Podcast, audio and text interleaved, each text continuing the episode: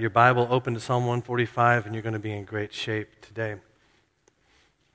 Uh, sometimes we may not consider ourselves to be great at praise, but I would say praise comes a lot more natural, a lot easier than what we might realize. It just depends on the context and the object. For example, I remember well when our first daughter was born. And I remember well how much I talked about her and all the events around her birth to anyone who would listen. And I would describe in detail how incredible my wife was and how gifted the doctors were and how um, surprised I was at all that happened. And then how perfect this child was who came out with a cone shaped head, but from there her head shaped normally, and uh, would describe all these mundane details about her day to day existence. She's, her head is this big around, she displaces this much water. She's by far smarter than other newborns her age, and it's just clear that she's advanced, and just the praise came naturally, easily. It just flowed, and it was to everyone. It was the subject of conversation for anyone in my orbit. That might have been why a lot of people avoided me during those early years of Emma's childhood. But still, uh, it came naturally and easily. And so it does for you, whether you're talking about someone you love, a child of yours, or just a great restaurant. Praise comes naturally, easily, uh, as you describe to others the thing that you're crazy about. But sometimes we think of praise towards God as something complicated, something clunky, something that might feel even burdensome. But Psalm 145 shows us the better way, the way for you and I to be people of praise.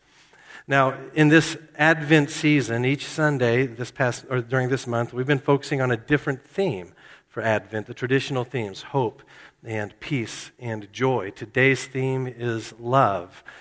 But Psalm 145 isn't necessarily about love, although the love of God is worded and named in it. Uh, it doesn't teach us how to love necessarily. It doesn't even necessarily teach us explicitly about God's love for us. We're going to take a different angle on love today. The question for us is not what is God's love like? The question is how should we respond to God's love? That's what Psalm 145 does for us. It teaches us how to praise God who has loved us so by sending his Son. Psalm 145 is not exactly a Christmas text, but it's perfect for this season. In these past three Sundays, we've studied Isaiah chapter 9, Micah chapter 5, and then Isaiah chapter 49, those three in order. So Psalm 145 gives us words of praise for the one who, according to Isaiah chapter 9, is our wonderful counselor our mighty God, our everlasting Father, our Prince of Peace. Psalm 145 gives us words of praise for the one who, according to Micah chapter 5, stands and shepherds his flock in the strength of the Lord. Psalm 145 gives us words of praise for the one who, according to Isaiah chapter 49, is the servant through whom God the Father displays his splendor, the one who says to the captives, Come out, and to those in darkness, be free. Words to the God who comforts his people and has compassion on all his afflicted ones. How do we respond to the love of God? We respond with an all consuming life of praise. So that's my goal today. It's quite simple. My goal today is to lead you to praise God. There's no other outcome of studying Psalm 145 it doesn't challenge us in any other way. It calls us to join the choir of praise and to lift high the one who has loved us in this way. Now, before we read Psalm 145, it's a really unique, even a little bit of a quirky psalm. Let me give you a bit of information about it before we read. First of all, if you look before verse 1, there's a title. And that title should say something like a psalm of praise of David. This is the only psalm in the entire book of Psalms that's called a psalm of praise in its title. Isn't that interesting? There certainly are, there certainly are other psalms that we would call psalms of praise, but this is the only one that carries the title. If you look at the very next chapter, Psalm 146, it opens with the words, Praise the Lord. So there are other psalms that are psalms of praise. In fact, the entire rest of the book, 146, 147, 148, 149, 150, they're all psalms of praise, but this is the only one that gets that title. It's communicating to us the meaning and intent of this song. It's written by David, the David. This is the last of David's Psalms collected in the book of Psalms. Uh, the Psalms after this are not written by him, but by other authors. Something else unique about Psalm 145 is this. This wouldn't come out initially on the reading of it in, your, in our English translations, but Psalm 145 is an acrostic of the Hebrew alphabet. When it's written in Hebrew, each verse begins with a different successive letter of the Hebrew alphabet. So it's the first word of verse 1 starts with A, Aleph. The next verse starts with B, Beit. The next verse starts with G, Gimel. It's the ABGs. It's Hebrew, not English. Everything from A to T, that's Hebrew for you. Aleph to Tav, a little Hebrew nerd humor for you this morning. Thank you very much. All right. The Hebrew alphabet, not the English alphabet. And so it's, it's all these successive words and lines of praise to God uh, all the way through the alphabet. There are eight psalms like this one, eight acrostics like this in the book of Psalms. This is the last one collected here at the uh, end of the book of Psalms. So it's a really special chapter. It is one of the most um, profusive chapters of praise of God in the entire Bible and it's the right one for us to read today on Christmas Eve Eve. Follow along with me. Psalm 145, a psalm of praise of David. I will exalt you, my God the King. I will praise your name forever and ever. Every day I will praise you and extol your name forever and ever. Great is the Lord and most worthy of praise. His greatness no one can fathom. One generation will commend your works to another. They will tell of your mighty acts. They will speak of the glorious splendor of your majesty, and I will meditate on your wonderful works. They will tell of the power of your awesome works, and I will proclaim your great deeds. They will celebrate your abundant goodness and joyfully sing of your righteousness. The Lord is gracious and compassionate, slow to anger and rich in love. The Lord is good to all. He has compassion on all he has made. All you have made will praise you, O Lord. Your saints will extol you. They will tell of the glory of your kingdom and speak of your might, so that all men may know of your mighty acts and the glorious splendor of your kingdom. Your kingdom is an everlasting kingdom, and your dominion endures through all generations. The Lord is faithful to all his promises and loving toward all he has made. The Lord upholds all those who fall and lifts up all who are bowed down. The eyes of all look to you, and you give them their food at the proper time. You open your hand and satisfy the desires of every living thing. The Lord is righteous in all his ways and loving toward all he has made. The Lord is near to all who call on him, to all who call on him in truth. He fulfills the desires of those who fear him. He hears their cry and saves them. The Lord watches over all who love him, but all the wicked he will destroy. My mouth will speak in praise of the Lord. Let every creature praise his holy name forever and ever.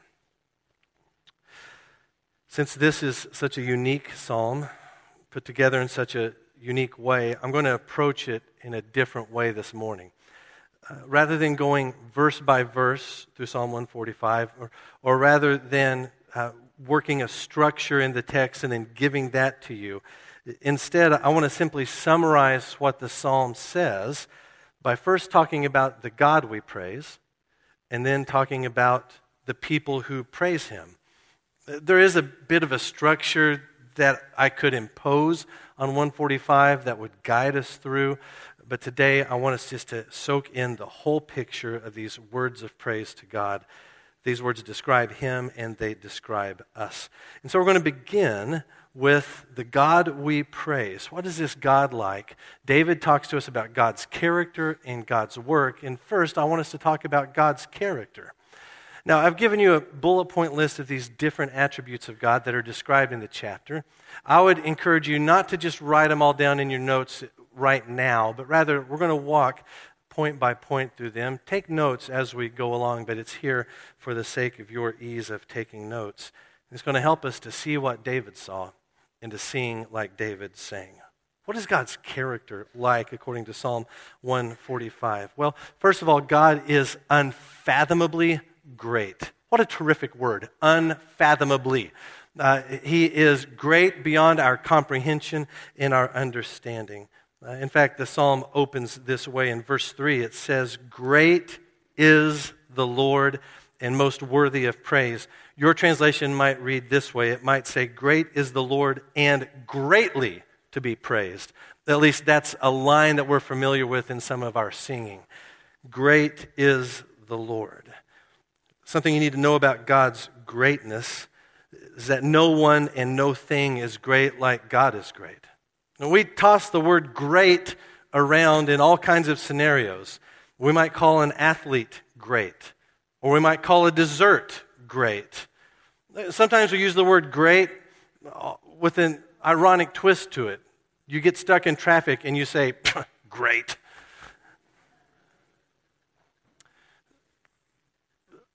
So it's hard to take a word that's so familiar and so common and then increase it to the magnitude required to describe God. In fact, it's almost impossible to do. Uh, Psalm 145, verse 3, tells us that God's greatness, how great is He? His greatness cannot be fathomed, meaning we cannot understand it. It's impossible for me to communicate how robust, how huge, how mighty, how eternal, how deep is the greatness of God because I don't understand it myself. My finite, squishy brain can't get there, and neither can yours. We're given this word great without the ability to quantify it because God is great beyond our understanding. That's how great He is. That doesn't mean we just walk away from it, rather, it means we stand in awe of it. Now, there's going to be a day when we see face to face, we see His glory with our own eyes. Then we will understand better what His greatness is like. But for now, he is great in a way that nothing else and no one else is or can understand. And that's a God who's worthy of praise. Not only is he unfathomably great, he's abundantly good. Not just good, he is abundantly good. Verse 7, that's the wording that David uses. God is abundantly good. And then in verse 9, he tells us God is good to all. That's what his abundance looks like. The abundance of his goodness is it's not just measured out in small portions to some, to those who earn it, those who are the best. He is abundantly good, and He is good to all. What if He wasn't good? He's not required to be good. He could be great, and He could be cruel. But that's not God. He is great in a way we cannot understand fully, and He is abundantly good to all of his people, good to everyone. What's curious about the goodness of God, it's not just a trait we observe, but it is a trait that we experience. His goodness is for the benefit of his people. We know God is good because we have experienced that goodness in so many incredible ways. He acts out of his goodness for our well being. Our God is unfathomably great. He is abundantly good. The next characteristic is this God is compassionate. Here's the love of this Advent Sunday God is compassionate. Verse 8 has an important Hebrew word. I don't mean to be so Hebrew heavy today, but this word in verse 8 I think is important for you as a follower of Jesus to, to memorize, to know, and to carry around with you in your back pocket. Look at verse 8 with me. It says, The Lord is gracious and compassionate, slow to anger, and rich in love. So, in this NIV translation, that last word, love, is the word I'm keying in on. The Hebrew word used there and translated love is the word hesed, H E S E D. It's probably a word you've come across in previous studies through Old Testament texts. It's an important word, it's worth the effort to learn it. It means more than simply love. It can be translated as steadfast love or faithful love. Many of you are familiar with R.C. Sproul. He liked the translation loyal love. It describes God's love for his people as being genuine, immutable, unchangeable, and loyal. God is for his people and will never cease to be for his people. And doesn't that add a little oomph to verse 8? The Lord is gracious and compassionate, slow to anger, and rich in loyal love. The reason he's slow to anger, the reason he's gracious, is because this is who he is. He's a God of loyal love. When we are not loyal, when we are unfaithful, he is faithful. The reason he's gracious to us is because he has to be. We require grace, and God is a God of loyal love who gives that grace, who gives compassion who is slow to anger, rich in loyal love. You know what else adds oomph to verse 8? It's not the first time you've heard this line before either. You heard it first in Exodus chapter 34, verse 6. That's where the glory of God passes before Moses, and these are the words God uses to describe himself. You also have heard these words from another unlikely source, you heard these words from the lips of Jonah in Jonah chapter 4. Do you remember this? Jonah is sitting on a hill overlooking Nineveh, and he is angry at God because God has not vaporized Nineveh off the face of the planet. And what is his complaint to God? In Jonah chapter 4, I knew that you are a gracious and compassionate God, slow to anger and abounding in love. Now, O Lord, take away my life. Jonah finds insult in the grace and compassion, the loyal love of God. You might have also heard this very same line in Numbers chapter 14, or Nehemiah chapter 9, or Psalm 86, or Psalm 103, or Psalm 111, or Psalm 112, or Joel chapter 2. It's a defining line for understanding who God is. So often we make this sort of weird dichotomy about the God of the Old Testament versus the God of the New Testament. God of the New Testament is grace and fluffy and puppy dogs and rainbows. But the God of the Old Testament is bloodthirsty and angry. But that's not at all who God is. He's not one in one and something different in the other. Start to finish, God is gracious and compassionate, slow to anger, and rich in love. That's who He has always been. That's the way His people have always understood Him. That's who He was then. That's who He is today. God is full of compassion for His people.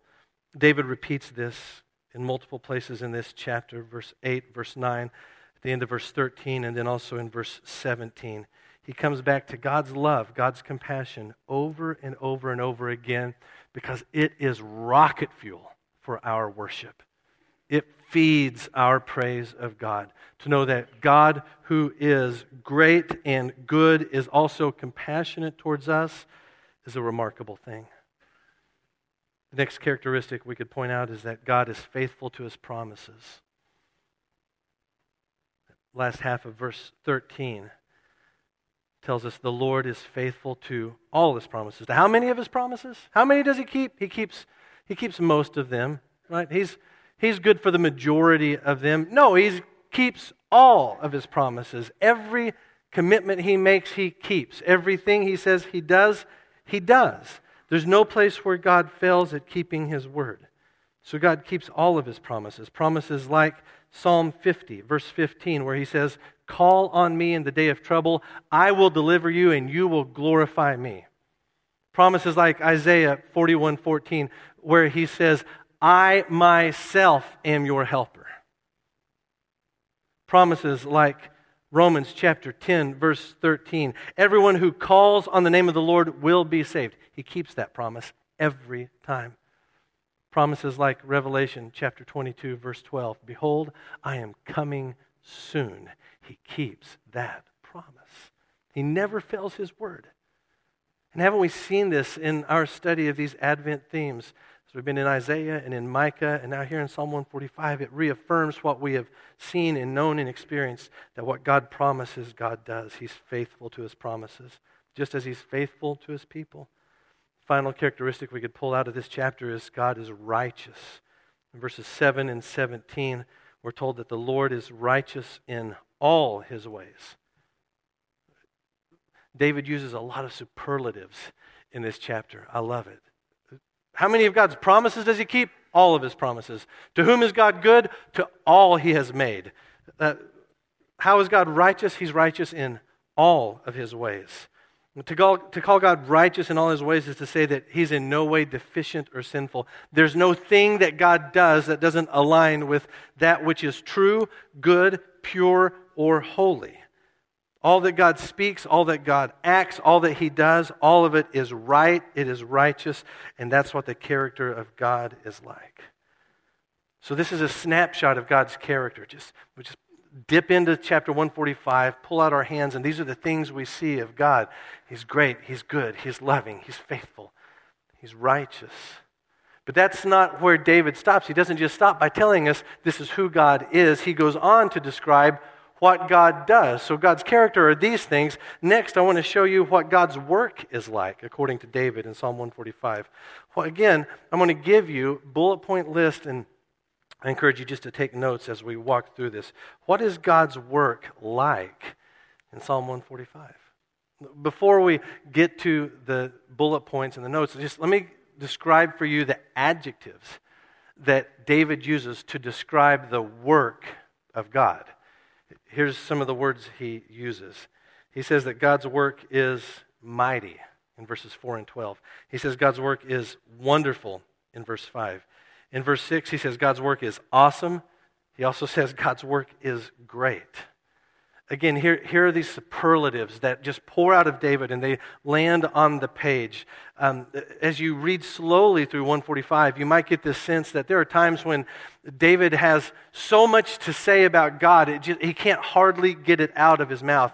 He just piles up incredible phrase after incredible phrase after incredible f- phrase. For example, twice he uses the line, the glorious splendor of your, one he says majesty, second he says kingdom.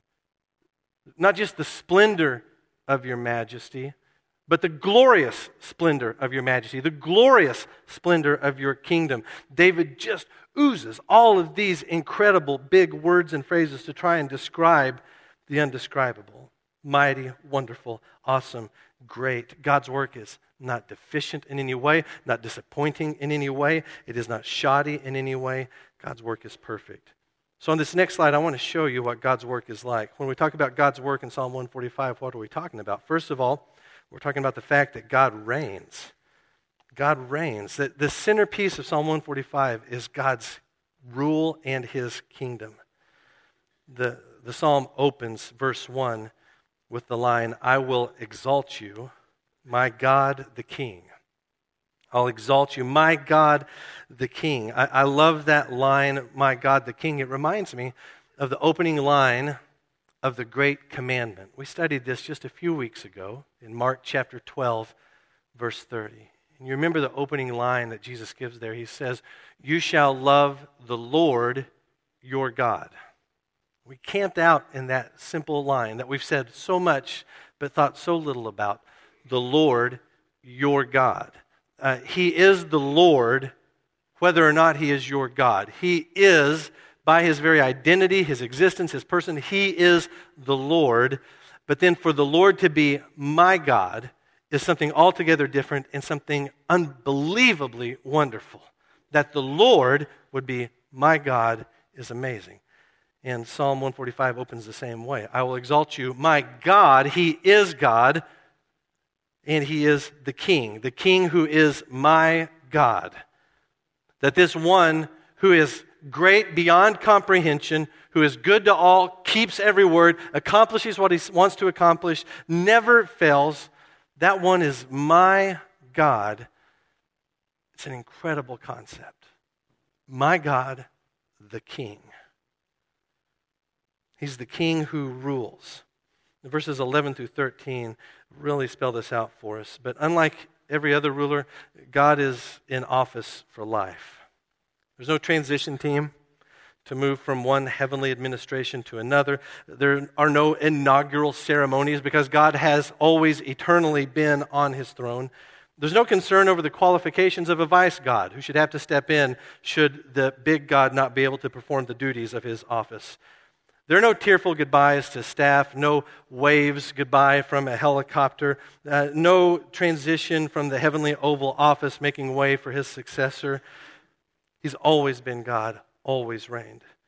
Among earthly kings, especially British lineages, we hear of James First followed by James II. We hear about Charles I, followed by Charles II, and Charles III, and so on. But there is no Yahweh the first and Yahweh the second. He alone is God. He is the first and the last. There is no other. No one precedes him and no one succeeds him. He alone is the God who reigns forever and ever. What's it like to live under God's reign, under God's rule? Well, that's what all these other things describe for us. God reigns, and here's how he carries out his duties as the king, the sovereign ruler of all creation. What else does he do? Well, he lifts the broken in verse 14. It says, The Lord upholds all those who fall and lifts up all those who are bowed down. I, love that picture of a God who possesses a greatness we can't understand, yet he knows us well enough, intimately enough, to know when we are broken and to come and lift us, to pick us up. He's the God who is present with those who are voiceless, those who are downtrodden, those who suffer injustice. Verse 14 is a word of comfort for those who are hurting even today. He lifts the broken. Verses 15 and 16, God meets our needs. It says, The eyes of all look to you, and you give them their food at the proper time. You open your hand and satisfy the desires of every living thing. Verses 15 and 16 might be appropriate to read as you pray before your big Christmas meal, or the next day when you're eating leftovers or later in the week when you have breakfast for dinner, whatever it is that you do, verses 15 and 16 speak of God's provision. He meets the needs of his children. We pray this way also as followers of Jesus Christ, only we say it this way give us this day our daily bread. God answers prayer in verses 18 and 19. This is another example of God's work. Verse 18 tells us the Lord is near to all who call on him. God hears your prayer when you call on Him, not because the amplification system is so good that you speak from earth and then boom, the signal goes into the cosmos and God receives it far away someplace. He doesn't hear your prayer because your life is the amplifier that merits getting a hearing. As if He has all these requests coming in and He goes, mm, loser, bum, train wreck. Oh, here's my precious one. That's not how the system works. How is it that God hears your prayer? Verse 18 The Lord is near to all who call on him, to all who call on him in truth. He hears from within your trial, He's near in your brokenness. When you are bowed down, verse 14, God is near and hears your cry for help, verse 18. He fulfills the desires of those who fear him. He hears their cry and saves them. And then finally, verse 20, another example of the work of God is God judges the wicked. The Lord watches over all who love him, but all the wicked he will destroy.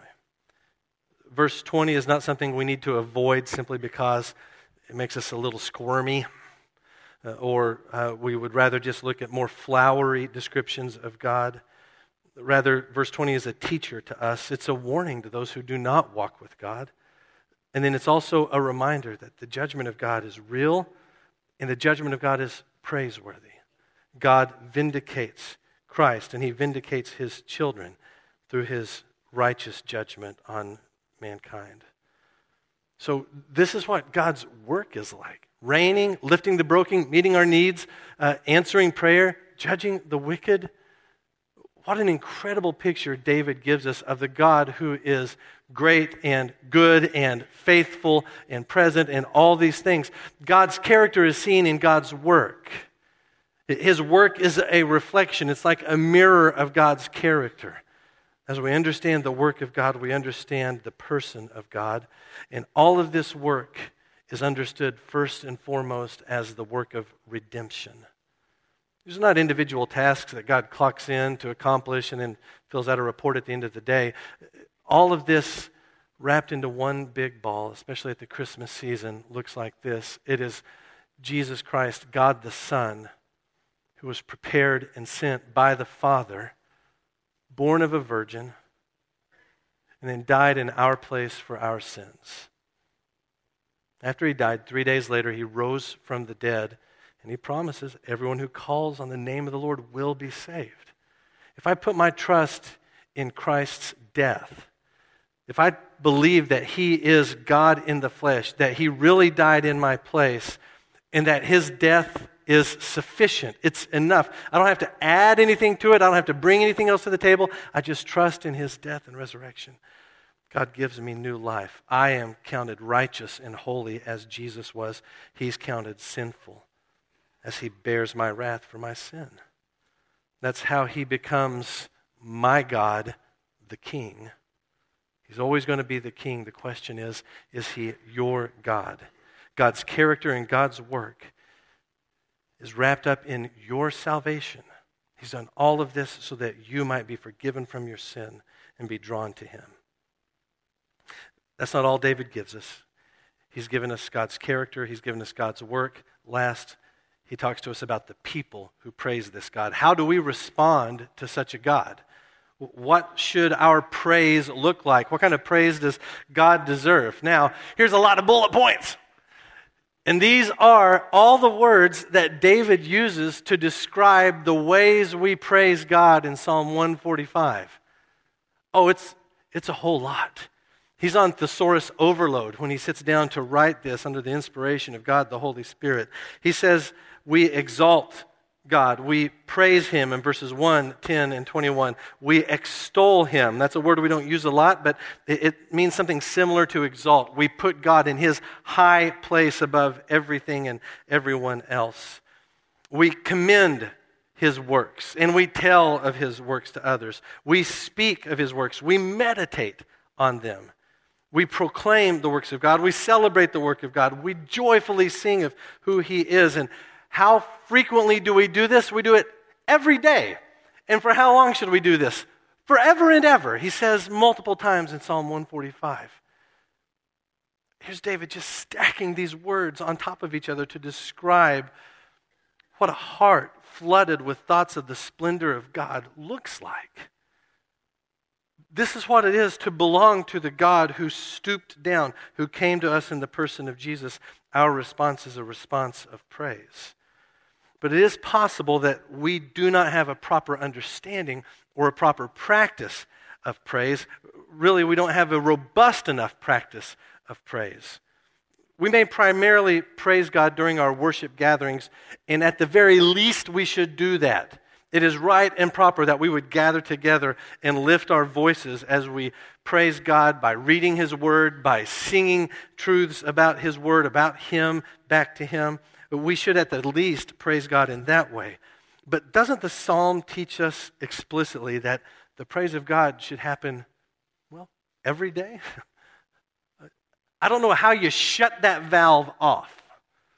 When you understand the love of God and you have experienced the salvation that He brings, I don't know how you just say, I've got 30 minutes on Sunday morning to give praise to God.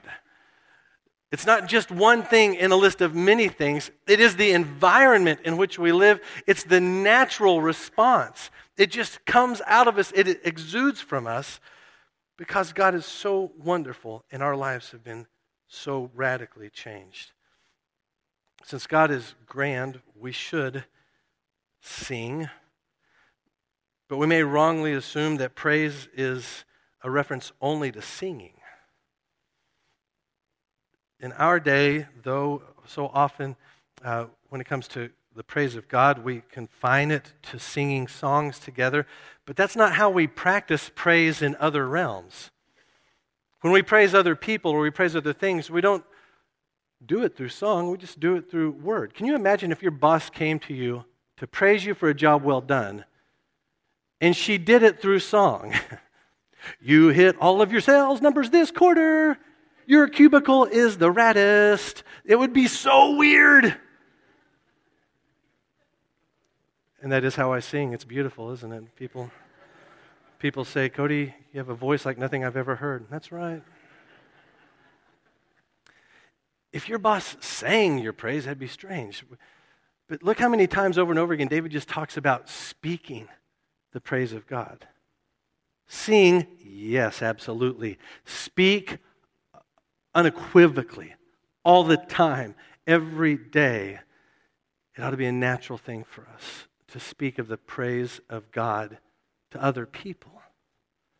There's a word we use in church life to describe telling the story of God to other people. The word we use is the word evangelism. And isn't that what David has described in Psalm 145? Only he's called it praise. I'm going to tell of your mighty works so that all men on earth might know. We think evangelism is strategizing, winning debates, answering the tough questions, one upping the skeptic. That's not it at all. It's praise of God in front of people that don't know Him but need to know Him. It's telling the story of His might and wonder. In fact, there's this incredible expansion of praise throughout the psalm. Verse 1, the psalm starts with, I will praise. And then verse 4, generation after generation will praise you. Verses 5 through 7, they will praise you. Verse 12, all you have made will praise you. And then the last line of all, every creature will praise you. It starts with the microscope and oh, it goes to this broad view. Every creature praising God. That's the kind of praise God deserves. A life wrapped up in it, a life that exudes it, a life that speaks it, sings it, talks it, prays it, just naturally, naturally gives praise to God for all He's done. So, Psalm 145 gives us a song to sing, it gives us words to speak in response to God's work in our lives, and certainly for God's work at Christmas. Now, David wrote this psalm with only some of the promises of a future and coming king. He didn't know all the things we know. He didn't know Isaiah 9 or Micah 5 or Isaiah 49. He didn't know any of those things. He didn't know of the angel's visit to Mary or the angel's visit to Joseph or of Elizabeth's pregnancy or of the birth of John the Baptist or of the birth of Mary's baby, Jesus or of the angels who gave glory to God in the highest, or of the shepherds who went glorifying and praising God for all the things they had heard and seen. David knew nothing about all of that. And he certainly didn't know about Jesus' death on the cross or his resurrection three days later or the indwelling presence of God the Holy Spirit. You have seen and experienced so much more than David. David praised God for promises yet to come. How will you praise God for the promises that have been fulfilled? If David were to rewrite Psalm 145 today, what would it be like? What are the superlatives that he would use to describe all that God has done in response to keeping his promises? It would be all of 145 plus so much more. So, what should our worship of God look like? Well, in a word, it should be great. Our praise and honor and joyful celebration of God should be great because that's how verse 3 instructs us. Great is the Lord and greatly, greatly to be praised. True worship must always be proportionate to the object of our adoration. One pastor said it this way no chorus is too loud, no orchestra too large no psalm too lofty for the lauding of the Lord of hosts. Brothers and sisters, join with me in living a life of great praise for our great God. Would you pray with me, please?